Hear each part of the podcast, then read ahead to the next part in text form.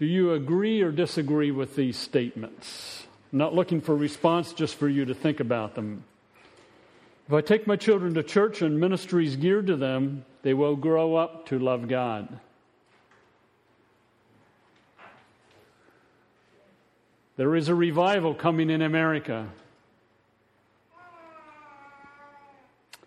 Bigness, size, in terms of numbers or income or whatever you want to say, is a sign that God is blessing. Sickness shows that God shows God's discipline. I'm not saying I agree or disagree. Just think about them.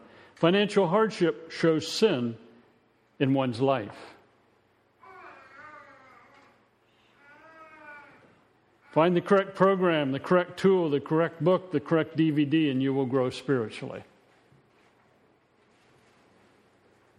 As we think about life, we need to think biblically. And as we go through the book of Habakkuk, we find that Habakkuk and Judah apparently were not thinking correctly, and God challenges them concerning their thinking. We to read Habakkuk 1, 1 through 11 together. Habakkuk 1, 1 through 11. You wonder where it is? It's in the Old Testament. You have Obadiah, Jonah, Micah, then you have Nahum, then you have Habakkuk, then you have Zephaniah, Haggai, one of the minor prophets. Haggai chapter 1. The oracle that Habakkuk the prophet received. How long, O Lord, must I call for help? but you do not listen, or cry out to you violence, but you do not save? Why do you make me look at injustice? Why do you tolerate wrong? Destruction and violence are before me. There is strife and conflict abounds. Therefore, the law is paralyzed and justice never prevails. The wicked hem in the righteous, so that justice is perverted. Look at the nations and watch and be utterly amazed. For I'm going to do something in your days that you will not believe, even if you were told. I'm raising up the Babylonians, that ruthless and impetuous people who swept across the whole earth to seize dwelling places not their own. They are a feared and dreaded people. They are a law to themselves and promote their own honor. Their horses are swifter than leopards, fiercer than wolves at dusk. Their cavalry gallops headlong. Their horsemen come from afar. They fly like a vulture, swooping to devour, and they are bent on violence. Their hordes advance like a desert wind and gather prisoners like sand. They deride kings and scoff at rulers. They laugh at all fortified cities. They build earthen ramps and capture them. Then they sweep past the wind and go on. Guilty men whose own strength is their God. In verses 2 through 4, we find Habakkuk is lamenting to God. How long, O Lord, must I call for help, but you do not listen? Who cry out to you violence, but you do not save? Habakkuk is talking about what is happening in the nation of Judah. How Judah basically is not responding to God, and he is lamenting to God. And we find in verses 5 through 11 that God responds to Habakkuk. He's answering questions. He's answering Habakkuk's questions. He's answering Habakkuk's conclusion when he says, The wicked hem in the righteous, in verse 4, so that justice is perverted. Habakkuk talked about violence in verses 2 and 3, the God's law in verses 3 and 4. And he mentions, you know, look at and tolerate. God responds to those items. In verse 9, they all come bent on violence. In verse 7, he talks about the Babylonians being a law to themselves. In verse 5, he says, Look at the nations. So, using some of the same terms that Habakkuk used. Now, who's involved in the passage we're looking at in verses 5 through 10? Habakkuk. Habakkuk was the speaker in verses 2 through 4. Now he's the listener, listening to what God says. We find the Lord is involved. The Lord is the independent, self existing one, needing no one and no thing to continue his existence. We find the Babylonians are also mentioned. And as you read Scripture, you will find that the Bible has quite a bit, of say, quite a bit to say about the Babylonians. It was an evil nation used by the Lord to accomplish his will. If you look in 2 Kings 24 25, Isaiah, Jeremiah, Daniel, they all speak about the Babylonians. And the belief in that time was that the God of the conquering nation was superior. So the Babylonians are going to come and they're going to conquer Judah. So that means the Babylonian gods are greater than the Lord. Before the Babylonians come, even before Habakkuk here, we find that the Assyrians had taken the northern kingdom of Israel. Again, indicating that the Lord is not the great God, but the Lord is going to say something else. Babylon was an evil, wicked, ungodly nation, as stated in verses 5 through 11. But keep in mind that Nebuchadnezzar, the king of Babylon, was a servant of the Lord. Let's turn to Jeremiah 27. A little bit earlier in the Bible, Jeremiah chapter 27. Again, to keep in mind that as we reflect on history, God is sovereign. Jeremiah chapter 27 and verse 1. Early in the reign of Zedekiah, son of Josiah, king of Judah, this word came to Jeremiah from the Lord. This is what the Lord said to me Make a yoke out of straps and crossbars and put it on your neck. Then send word to the kings of Edom, Moab, Ammon, Tyre, and Sidon through the envoys who have come to Jerusalem to Zedekiah, king of Judah. Give them a message for their masters and say, This is what the Lord Almighty, the God of Israel, says. Tell this to your masters.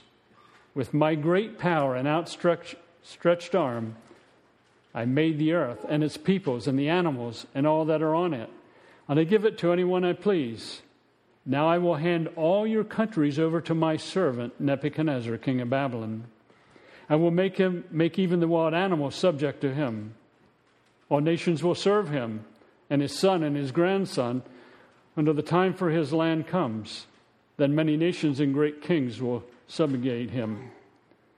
Now, notice he clearly states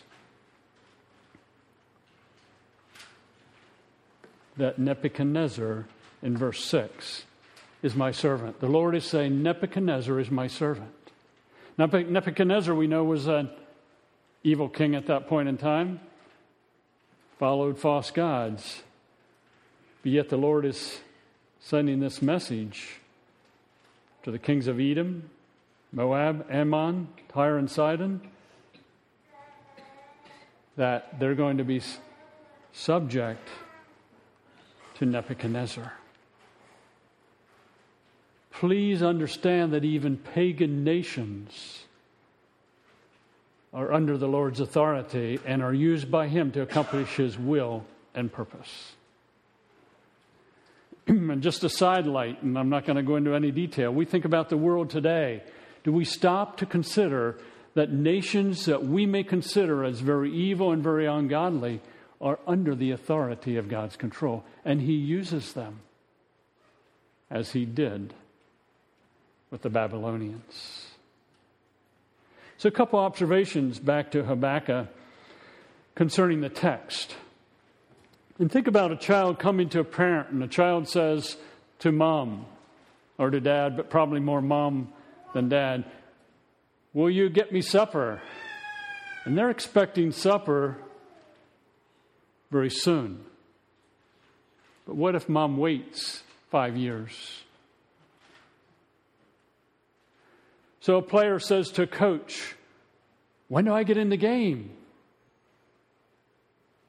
He's expecting to get in the game that they're playing.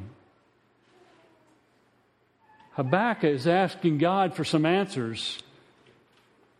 And what does he say? Look at the nations and watch and be utterly amazed. I'm not going to give you, I'm giving you a response, but it's not going to be fulfilled immediately. You're going to have to wait. Because that's brought out again in chapter 2. But the Lord is responding, but looking, watching, and seeing the big scene is going to be required. Look at the nations and watch. And keep in mind, too, that the Lord is not in an instant timetable as we are in the 21st century.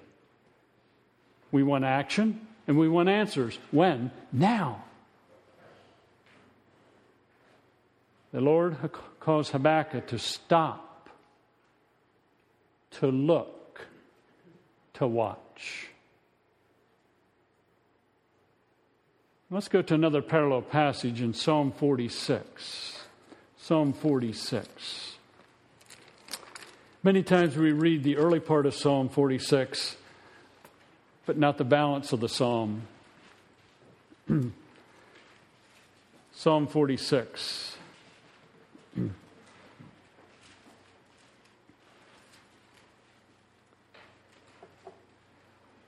God is our refuge and strength, an ever present help in trouble. Therefore, we will not fear though the earth give way and the mountains fall into the heart of the sea though its waters roar in foam and the mountains quake with their surging. And many times we go to Psalm 46 and we stop there. But let's read on in verse 4. There is a river whose streams make glad the city of God, the holy place where the Most High dwells. God is within her. She will not fall. God will help her at the break of day. Nations are in an uproar, kingdoms fall. He lifts his voice the earth melts. The Lord Almighty is with us. The God of Jacob is our fortress. Come and see the works of the Lord, the desolations he has brought on the earth. He makes wars cease to the ends of the earth. He breaks the bow and shatters the spear. He burns the shields with fire. Be still and know that I am God. I will be exalted among the nations. I will be exalted in the earth. The Lord Almighty is with us. The God of Jacob is our fortress. Be still and know that I am God is in the context of looking at the nations. What's happening with the nations? What God is doing with setting up and taking down kingdoms. Be still and know that I am God.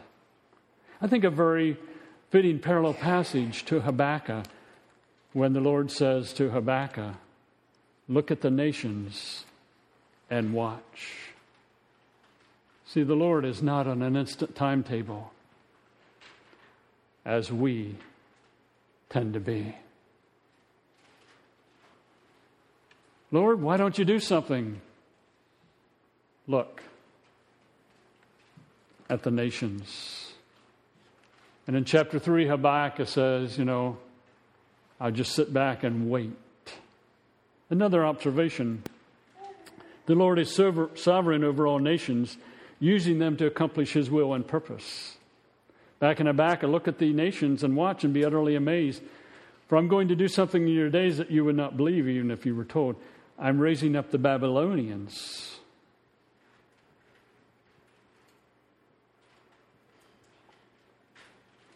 See, Babylon at that time was an evil, ungodly, selfish nation with a pantheon of gods, but is being used by the Lord to discipline his chosen people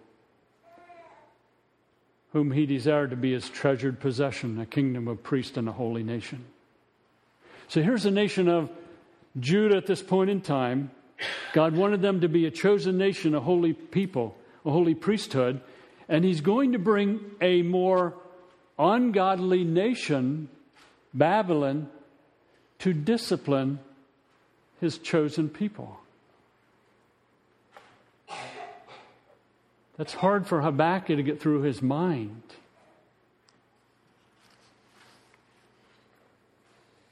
So, what is the call to action on the part of the Lord? For Habakkuk, and since it was given to the nation of Judah, it would also include Judah. Look at the nations and watch. Habakkuk, look at the nations and watch. Judah, look at the nations and watch. It implies that Judah and Habakkuk had to stop and, in essence, step back and observe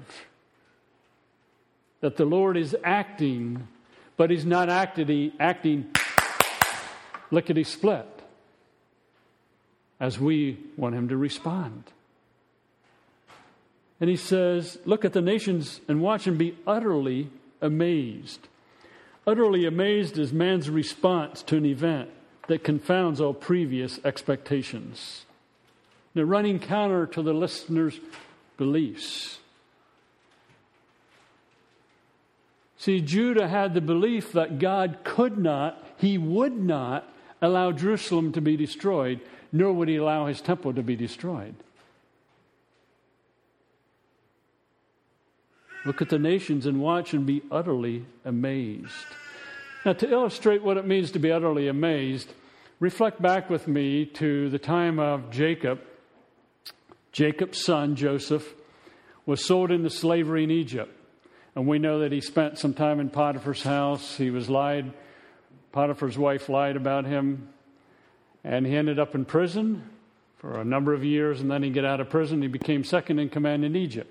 There was a famine in the promised land. So Jacob sent his sons, 10 of his sons, down for some food. They returned a second time with Benjamin, 11 of Joseph's brothers. And Joseph said to his butler, I want you to prepare a feast. And he seated his brothers according to their age, the oldest, then the next, and the next, and the next, down to the youngest. And Genesis says that his brothers were amazed. How does this guy that doesn't even know us seat us according to our age? Wow, who is this guy? And the Lord is saying to Habakkuk, to Judah, be utterly amazed. I'm going to do something that you will not believe.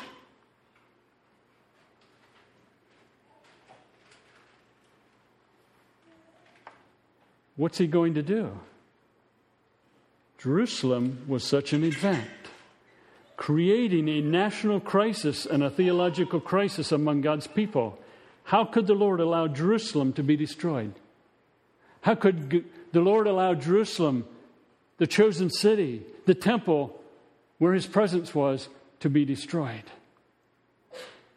I'm going to do something in you today that you would not believe, even if you were told. God doesn't always respond the way we might think. He clearly states, so that the reason they were to res- listen or look was that I'm going to do something you don't believe, even if you're told. They couldn't wrap their minds around what God is going to do. And just to blow us away for a minute, what would be your response if someone came on the scene and said, The city of Washington, D.C. is going to be totally annihilated, and New York City is going to be totally destroyed? So it can't happen. We're too powerful for that.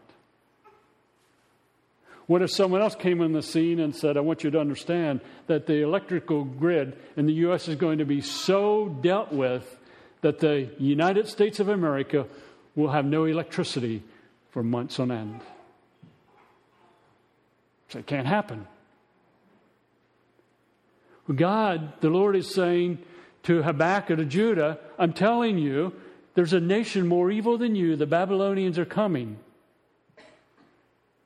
Jerusalem will be destroyed. The temple will be destroyed. Oh, it can't happen. Never would happen. This is a major crisis in thinking.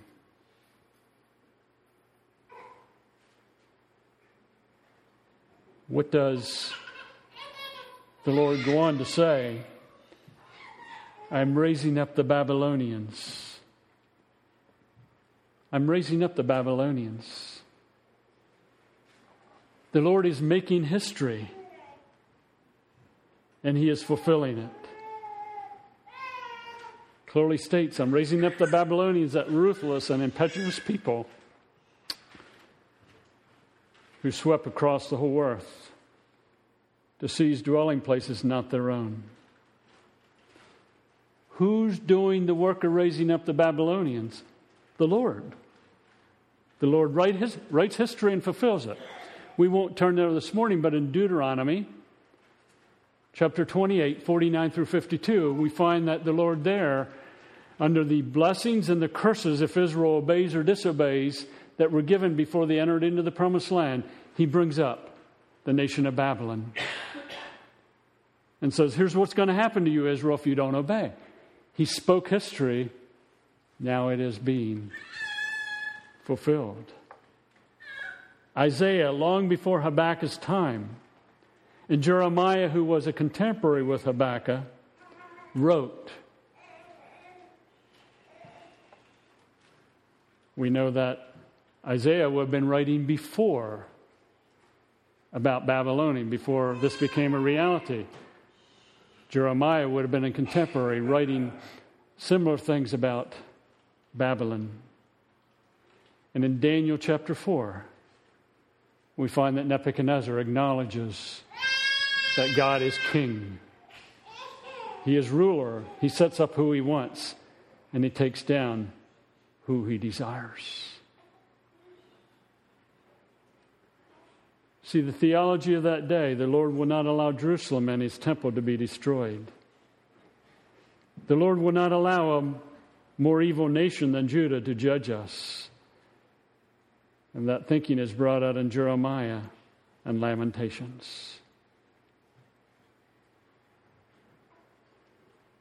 Thinking biblically is so important. And the Lord is saying, Habakkuk, you have these concerns. I'm responding to you, and I'm going to do something that is utterly amazing. And just a couple thoughts in light of that from Habakkuk before we go on. History, regardless of how it seems to us, is under God's control. History is under God's control since it is true, we as Christians in America need to be alarmed, should not be alarmed, need not be alarmed. There's a not missing there. But what we see taking place in our nation, our seeking to change government appears to the unbelieving world sometimes that we have no confidence in the Lord. I'm not saying we shouldn't do anything to change. But where does our confidence rest? The Lord is saying to Habakkuk, I'm writing history and fulfilling history. Martyn Lloyd-Jones writes, and I quote Every nation on earth is under the hand of God, for there is no power in this world that is not ultimately controlled by Him. Things are not what they appear to be. It seemed to be an astute military power of the Chaldeans that had brought them into their power. But it was not so, for God raised them up. God is the Lord of history. He is seated in the heavens, and the nations to him are as grasshoppers, as a drop in the bucket, or the dust of the balance. The Bible asserts that God is over all. He started the historical process, He is controlling it and is going to end it. We must never lose sight of this criti- critical fact. End of quote. Keep in mind, too, as we'll say more in Habakkuk in the future, history follows a divine plan. The events of history are not accidental, though they may appear so to us. They follow God's plan. History follows a divine timetable. We don't always know that. But chapter 1 of Habakkuk and chapter 2 and verse 3 seems to bring that out quite clearly. History is bound, bound up with the divine kingdom. History is bound up with the divine kingdom. The Lord is sovereign over nations, using them to accomplish His purpose in His time. He has and may today use a more evil nation to deal with a less evil, less evil nation. Let's not put the Lord in a box and decide how He must work.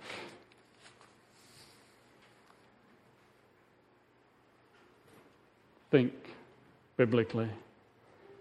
So I'll bring you back to what I brought up earlier. If I take my children to church and ministries geared to them, they grow up to love God. Biblical or unbiblical statement, I'm not answering that. But think about it. There's a revival coming in America. Is that accurate or not? What does Scripture say? What has God communicated? Bigness, size, numbers is a sign of God's blessing. Is that biblical statement or not? No, is God trying to rattle our cage with some of our views today? Sickness from God shows, or sickness shows God's discipline. So we go through sickness, God is discipline. I've heard that repeatedly. Oh, they must have done something wrong. That's why they're sick. Is that biblical? Financial hardship shows sin in one's life. So that means if there's no financial hardship, God must be blessing. No, what's God say? Find the correct program, the tool, the DVD, and you will grow spiritually. Again, what does God say? Don't be afraid to have your cage rattled sometimes. And by that I mean sometimes we have to say what I think is not on target. And I'll give it a little more response sometime in the near future to those statements. But in the meantime, think about them. As we think about God and His sovereignty, God at work, we need to be committed to prayer. So I will begin praying for a number of items, followed by Travis praying for families. Let's pray together.